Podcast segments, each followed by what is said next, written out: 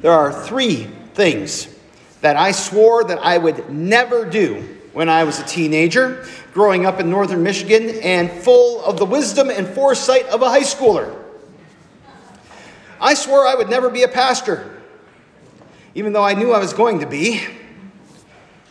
It was not the future life that I was dreaming of.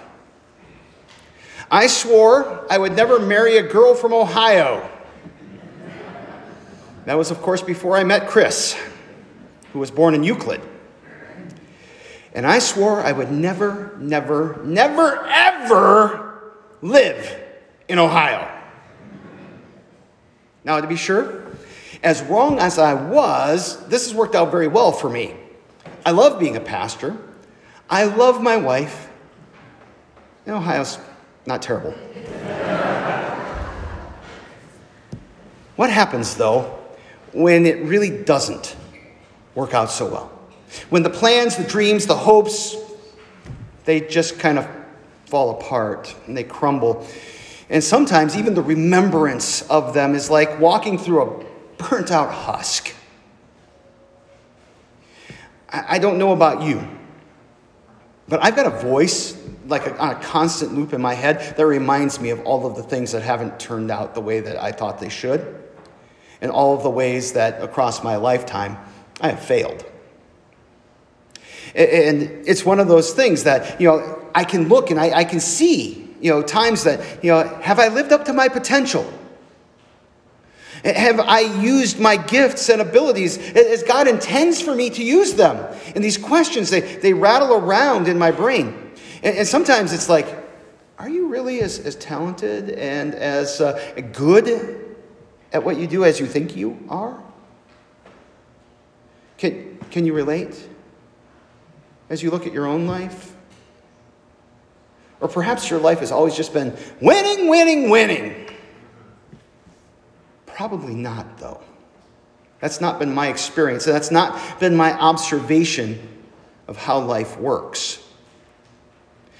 Moses was living a life that was not going according to plan. It started out pretty amazingly. You know, this incredible intervention. He was actually born under a death sentence. Uh, all the Israelite boys were supposed to be thrown into the Nile River. Uh, it was a kind of a combination of human sacrifice and, and population control. But he was rescued from that water because his mother had put him into a basket. And that basket floated down, and Pharaoh's daughter, Pharaoh, the king of Egypt, his daughter, found Moses in that basket. And she adopted him. And Moses, this kid who was supposed to die, ends up grow, growing up as a, a little prince. And unlike his family, who were all in slavery, Moses grew up in the palace. He lived as royalty until he was about 40 years old. And then he killed a man. The man was a slave driver who was beating an Israelite. He was beating one of these relatives of Moses. And Moses murdered him. And he hid his body in the sand. And when he realized that others knew what he had done, he ran for it. He got out of Egypt and he went to the land of Midian. This would be modern day Jordan, Saudi Arabia, kind of on the border there. And long story short, he met his wife, he got married, he had kids, and he got a job tending his father in law's flocks. And in our reading, Moses is about 80 years old. And there he is, still in Midian, still taking care of his father in law's sheep. I'm pretty sure that this was not the life that, that Moses had planned out for himself. It was not the life that he dreamed of when he was growing up in the palace. Henry David Thoreau wrote The mass of men live lives of quiet desperation. And I suspect that Moses was experiencing some of that, that, that desperation, having had a, a golden beginning to his life, living in palaces, having the best of everything to shepherding in the wilderness. It's not what he had planned for his life. Can you relate? Some of the desperation is a sense that, that things are not quite right in this world. We're constantly out of sync. We, we don't match up with our Creator's will for us. We have disagreements with our, our neighbors, even our closest neighbors, you know, your spouse, your, your, your children, your parents.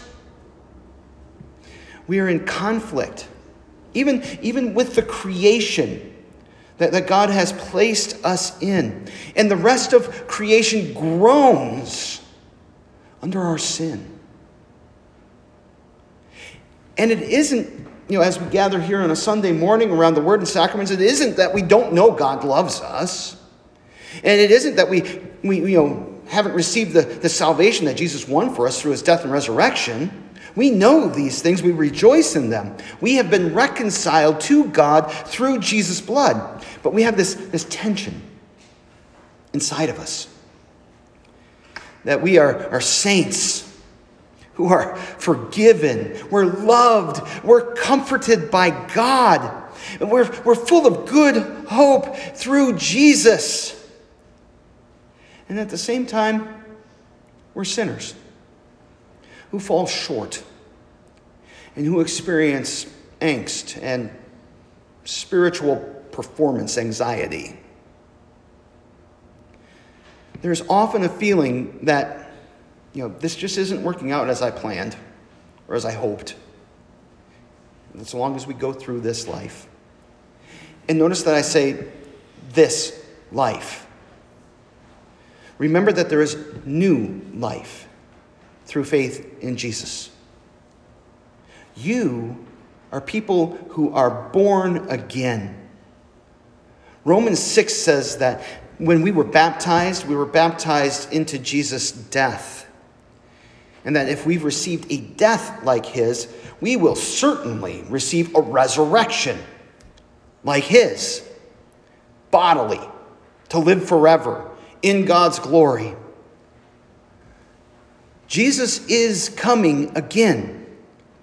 And when he does, we're going to live with him in this, this new creation, a perfect world where we, we will live full and abundant lives as the people that God created us to be, as He intended us to be from the beginning.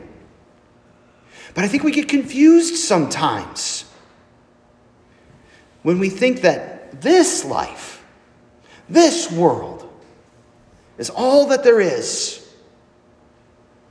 And, and, and if this is all that there is, as good as this can be, we will always end up disappointed or desperate. But there are a couple of things to notice in Moses' experience at the burning bush that, that we should take note of. We should take to heart. First, God came to Moses. It wasn't that Moses was out there taking care of the sheep, going, God, where are you?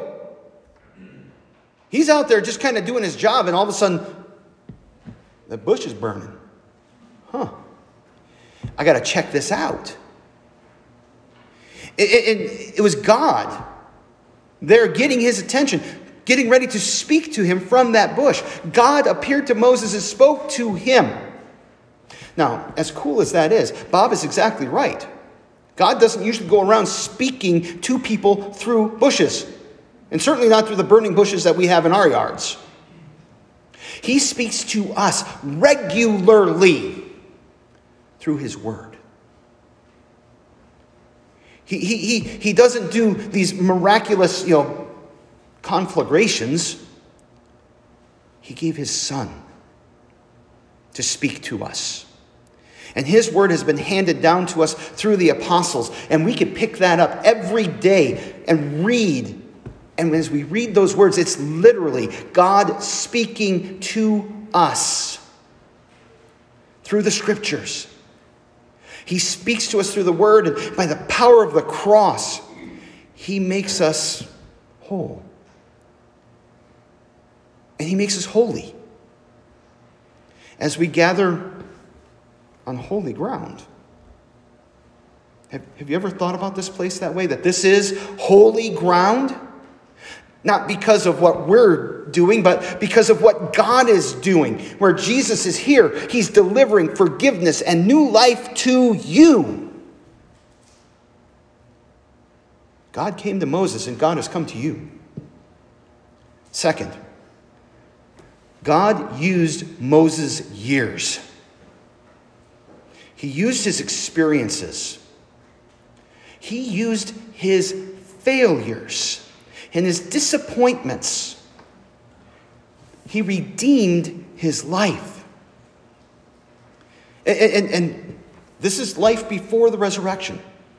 It's not that you know, Moses died, went to heaven, and then God used him. It was in the midst of this world.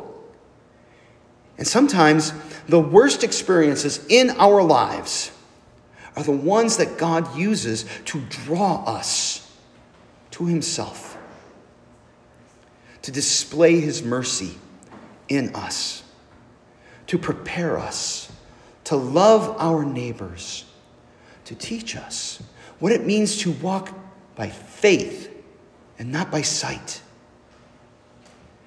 and even to become messengers of God's salvation in other people's times of desperation.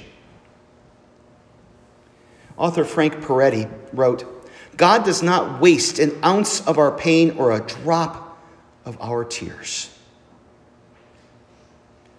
Redemption, redemption is more than forgiveness. When you redeem something, it becomes yours again. it gets value again. God redeems our suffering. And God uses our hurts and our desperation to bless us, and through us to bless others. So Moses stood there at the, the burning bush as a, a broken man, a man with a past, a man whose life fell far short of its potential. But all of that was about to change, wasn't it? Because God's calling Moses.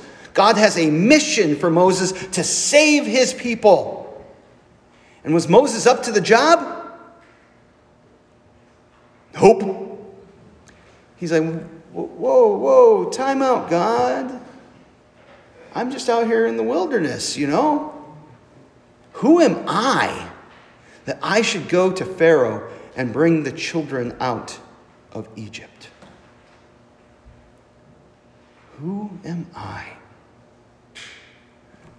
We might ask that question of ourselves Who am I? People might ask that question of you accusingly Who do you think you are? This, this tactic of doubt is one that the devil uses regularly on God's people. he keeps using it because we keep buying it, by the way. Who am I? I know my sin. I know my failure. I know all the ways that my life is a mess. And that's a pretty desperate feeling. And into that desperation, God speaks to us as he did to Moses. But I will be with you. God told Moses his name that day. He says, I am who I am. And so the people of God since then have called God Yahweh, which in Hebrew means He is. God says, I am. He is. And, and so throughout the, uh, the Old Testament, God's name is Yahweh. And it's a good name for us to use too. He says, you know, we're supposed to use that properly praying, praising, giving thanks. There will be times when we feel like we are insufficient. And in that moment, God says, I am sufficient for whatever you need. Our sin will weigh us down, and our consequences will, will tell us that we're not good enough. But look at the cross and remember that He is Yahweh, He is. sufficient to pay for our sins. We will experience brokenness, desperation, imperfection in a million different ways. And the devil and the world will rub our noses in it. And they will remind us you're not holy. You're not faithful. You're not obedient. You're nothing like God intends for you to be. And when that happens, Jesus says, But I am. And I died to redeem you. I rose to give you new life. I am with you. I am coming again. And I am going to raise you up on the last day. So stand firm in the faith. Walk in the hope that, that Jesus has won for you. And share this good news about Yahweh. He is. He is our Savior and our God. Amen.